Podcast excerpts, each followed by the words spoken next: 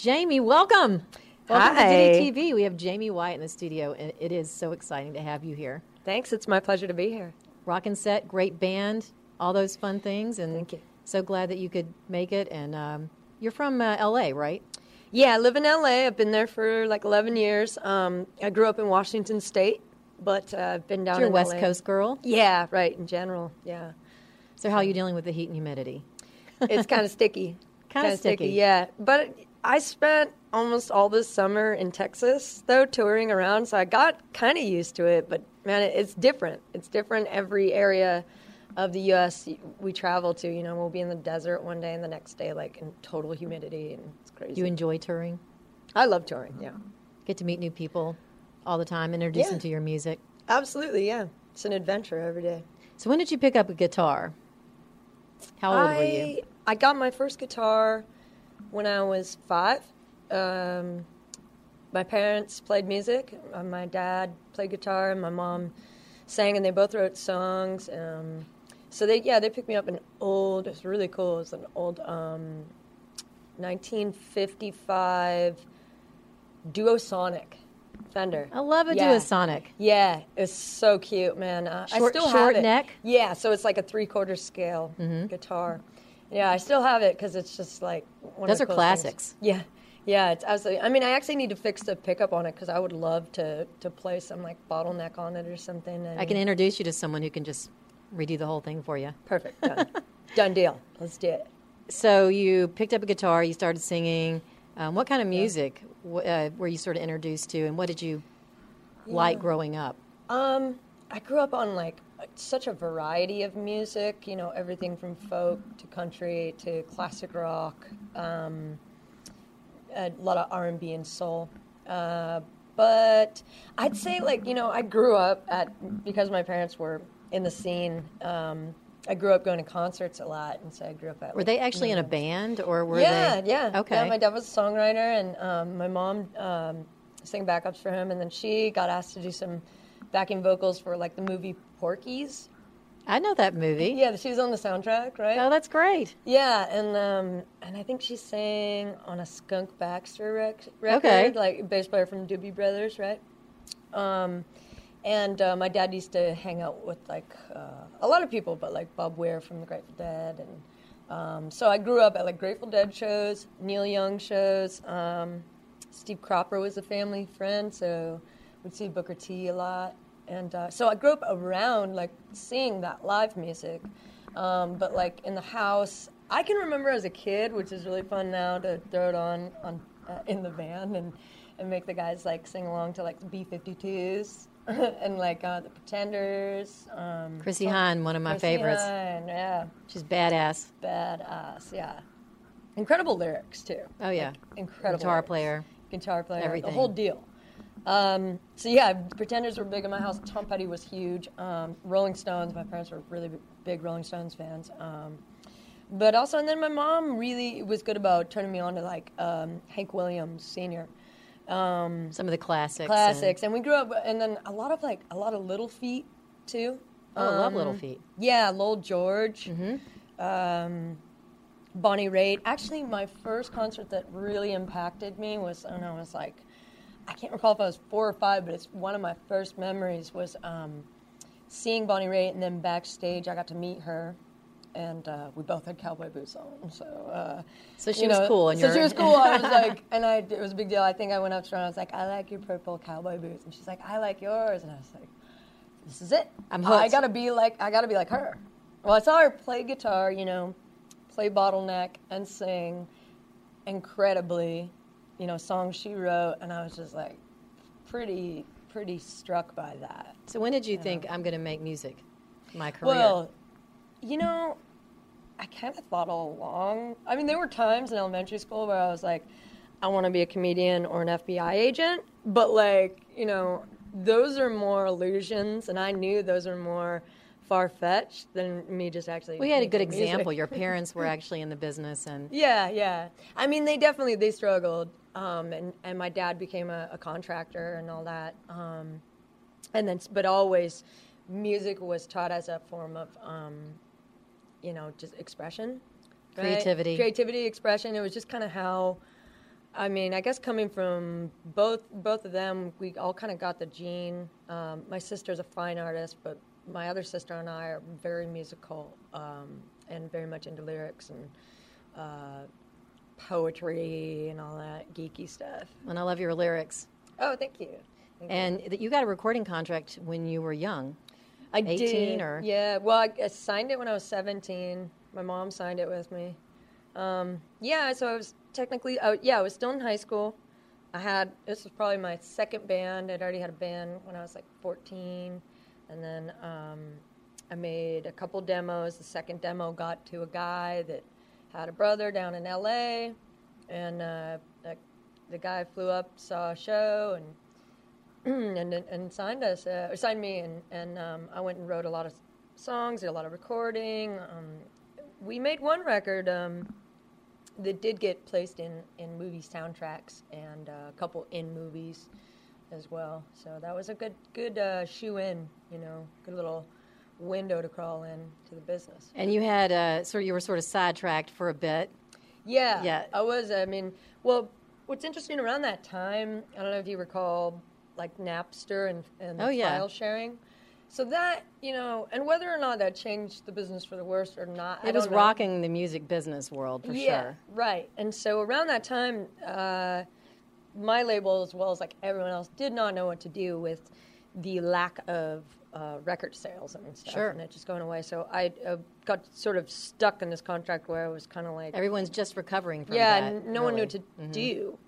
Um, so yeah, I mean, I and I was already like a wild child. I think throughout, you know, um, teenage years and uh, and then I was like just out of teenage years and early, Well, you started really young. So you're Mm, yeah. kind of growing up in front of everybody. kind of, kind of, um, and you know, just like that stereotypical rock star thing, and it's like you know, a lot of alcohol around, a lot of a lot of drugs and stuff, and um, and I just have that gene. It just does not mix with me. I just I'm, I'm Irish and Native American. Maybe it's that, but like I don't know. Maybe I just my dad had it. Like s- another sister got it. Everybody's got that gene. So I I like definitely became uh um, addicted to some substances and, and had to go do a little time. For What some was that poor like? decisions. Um, it was like Made you never want to be there. it was like awful, pretty much. Uh, yeah, no, LA County. Um, uh, you know, it's a huge city, so they're going to get a lot, a lot of people, and and I committed the perfect crime, so that I was in with all like the heavy hitters and convicts and you know people with really high bail, and so I, it was an eye opener. I, I, I bet it was an eye opener. I mean, I was no angel. Like, I'm not saying I was an angel, but definitely I was still a free loving hippie where I was like, whoa, what's with all the fighting, guys? you know? So, yeah, so it was a little rough, a little rough. But, a lot of um, material there, though. Absolutely, man. I, and thankfully I had that, that expression, that tool that my, my parents gave me. I mean, they didn't have a lot to give, but they gave me that, and that is, you know, this whole thing, at least, you know, it's, it's helped me survive life on earth, is just writing. And um, even just poetry, even just journaling, even uh, I would make short stories or, uh, or poems or write funny songs about different deputies. Um, and, uh, and that's how I dealt with it, right? Uh, And and Felony Blues is Yes. the name of the album, and I'm assuming that some of that experience Yeah. rolled into that album. Yeah, it's so felony blues is a combination of um, the experience being incarcerated um, for that short time, and, and it was only eight months. Like that's short time. Long enough.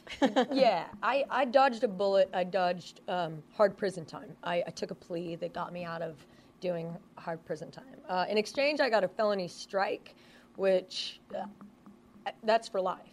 I mean, that's wild to me. But nonetheless, it was what I needed. Uh, I definitely deserved the uh, um, the uh, punishment, and uh, it got me into recovery and whatnot. But um, um, so I digress. But what I mean is, felony blues was um, from the incarceration and also life after with um, you know so, so there's a little bit of recovery and there's also a lot of like living with a felony. And i'm not saying like i'm a victim. I kind of like talk about it more so to um, bring awareness to the fact that a lot of people are living with with really gnarly felonies, and they don't have, you know, like I've got a really wonderful mother that is very supportive and and friends and family friends and things like people that I could lean on for jobs that because I It's had very hard to get a job Oh yeah, after you get out of no, you. I prison had you to know. felony, yeah. I mean, I literally, I would. Uh, man, I walked in like Petco did not want to hire me. I was like, I love animals, please. no, like you know, it's just corporations. They just can't. Well, they're not listening to your story.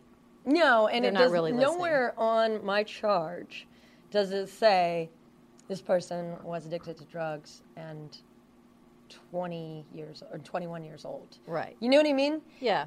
And so which you know just brings me again around to the the fact that I'd, I'd like to raise awareness that uh, a lot of people these you know once you get a criminal record nowhere does it say hey there's a backstory to this or like hey this chick took the rap for her like greaser boyfriend or hey this gal grew up in the ghetto like and i'm not talking about me i'm talking about people that have it much uh, harder, Harder, right. yeah so that there's, is there's not a lot of forgiveness in that system. no there's there's not a lot of um, Understanding. forgiveness, understanding, or even um, explaining. Yeah. Right. You know, so Yeah. I'm passionate about that stuff clearly, and and um, so felony blues was sort of an opportunity. So first of all, it was a nod to Penitentiary Blues by David Allan Coe, and uh, and that's another artist that that did Hard Time. He did Hard Time. He did. He did Hard Time. Um, you know, and then uh, came out and, and kind of got it back together and, and just fantastic singer. And one of the one of the songs on the album is by is a cover of a Merle Haggard, Haggard song. That's right. Yeah, and so Merle. Was a little bit of a nod to. yes, Uh, absolutely, absolutely. Well, that was a big, um, big source of encouragement for me. Was like, um, there's something about you know a lot of shame comes with making a mistake on that level and changing my, you know, future, you know, by changing my like career future, you know, indefinitely. It's like. Uh, when you're very lucky, you had have a talent. Yeah, yeah, absolutely. I know because um, I mean, and and for a long time, it's it's been hard to generate money via that talent too. So it was like I've always had a side hustle, I call it. You know that uh, A lot of musicians do. Oh yeah, and it, and then if you want to fund another creative endeavor, you you got to keep kind of in the hustle. Um, so I remember though, my mother told me at one point, you know, when I was in in jail, she was like, "Well, people like you know, remember Merle Haggard did time, and like David Allan Coe, and these, you know, a lot of great artists have have." Um, And they went on to have incredibly successful careers in music. Yes, yeah, and like Merle, and I don't know if you know the story. I love this story about Merle being San Quentin and Johnny Cash coming into play.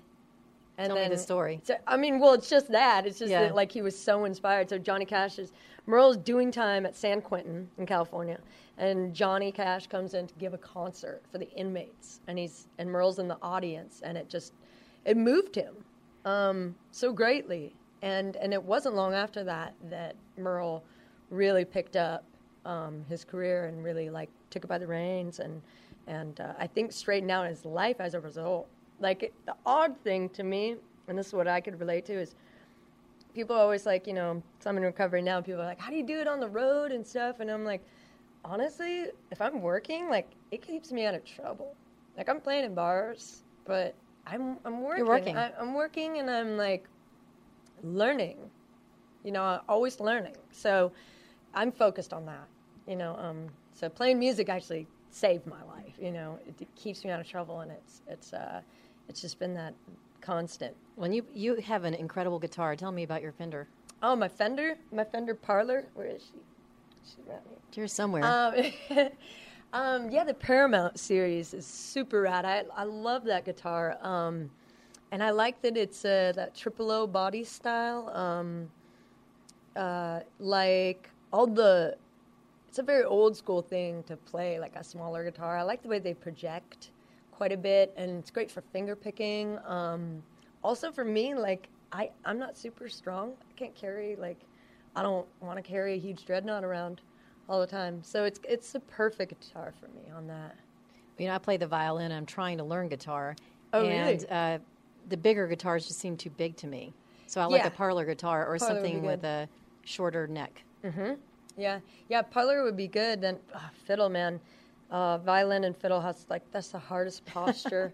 Boy, I mean, I get guitar, guitar shoulder a lot and stuff, but man, it's like I'll be complaining and I look over at like a violinist like massaging her Yeah, shoulder. your necks are like, all always okay. messed up. Yeah, it's crazy. Yeah, no, it's crazy. So what's what's next for you? Are you touring on this album? Are you are Yeah. you still writing? Do you have Yeah. another album in your future? I'm writing all the time. I'm very inspired right now. Um, on the road, it's funny. It's like uh, I don't always have time to be writing with a guitar, and I don't always write with a guitar anyways. I usually write melodies in my head that I jot down and then work Then arrange it later? Yeah. Um, but so it's funny. I've been it's a lot of memos in my phone right now, and then there's or just sometimes they just come all the way. They just like spill out, and I'm like, oh, perfect, cool. Um, and uh, so we're playing some of those new songs on the road, just working them out, working out the kinks, and um, and uh, started working on a new record. Uh, I can't really say much about that, but um, I'm really excited. And like I've learned so much over the last couple of years with this this record and um, touring. I mean, just being completely submerged in music, uh, studying, listening. Um, I get to produce a friend's album in, next month. No, that's really that's great. I'm really excited about that. Yeah, because that's it's kind of something that I've always wanted to do. Is produce records, and I don't know, let alone be a, professional singer songwriter. It's just a little bit far fetched, but but it's uh, becoming you know these things that I've considered dreams are becoming goals now, which is um, pretty cool. And uh, so Well, get you've been recognized by so many people. They're saying you've got what it takes, Yeah, and you're the that's you're one of these people we need to be watching. And it was just so incredible to have you in the studio today. Oh. We hope that you come back when you put out your new album. I would love to. Yeah, you guys run a really, really pro operation here. I mean, just and the vibe is it's beautiful in here. Um, and in Memphis. in You Memphis. well, thank you so much for coming, and um, we look forward to having you back. My pleasure. Thank you, Jaime. Yeah, that was fun. It's NFL draft season, and that means it's time to start thinking about fantasy football. FantasyPoints.com features industry leading experts and prognosticators using proprietary hand charted data to help you score more fantasy points. FantasyPoints.com is the place to go for whatever kind of fantasy football you play. Whether you play fantasy football, daily fantasy sports, or do a little bit of everything, Fantasy Points has the meticulously researched content to guide you to victory. And why wait for the fall? Fantasy Points also covers the new spring football league, the UFL. Join the guru, John Hansen, Scott Barrett, Joe Dolan, and other massive names in the fantasy football universe with an exclusive offer. Use code Pantheon for 15% off any fantasy points package, including the all in package, with access to every article, tool, and data nugget that Fantasy Points has to offer. That's fantasypoints.com and code Pantheon for 15% off at Fantasy Points. Fantasypoints.com, code Pantheon. Score more fantasy points.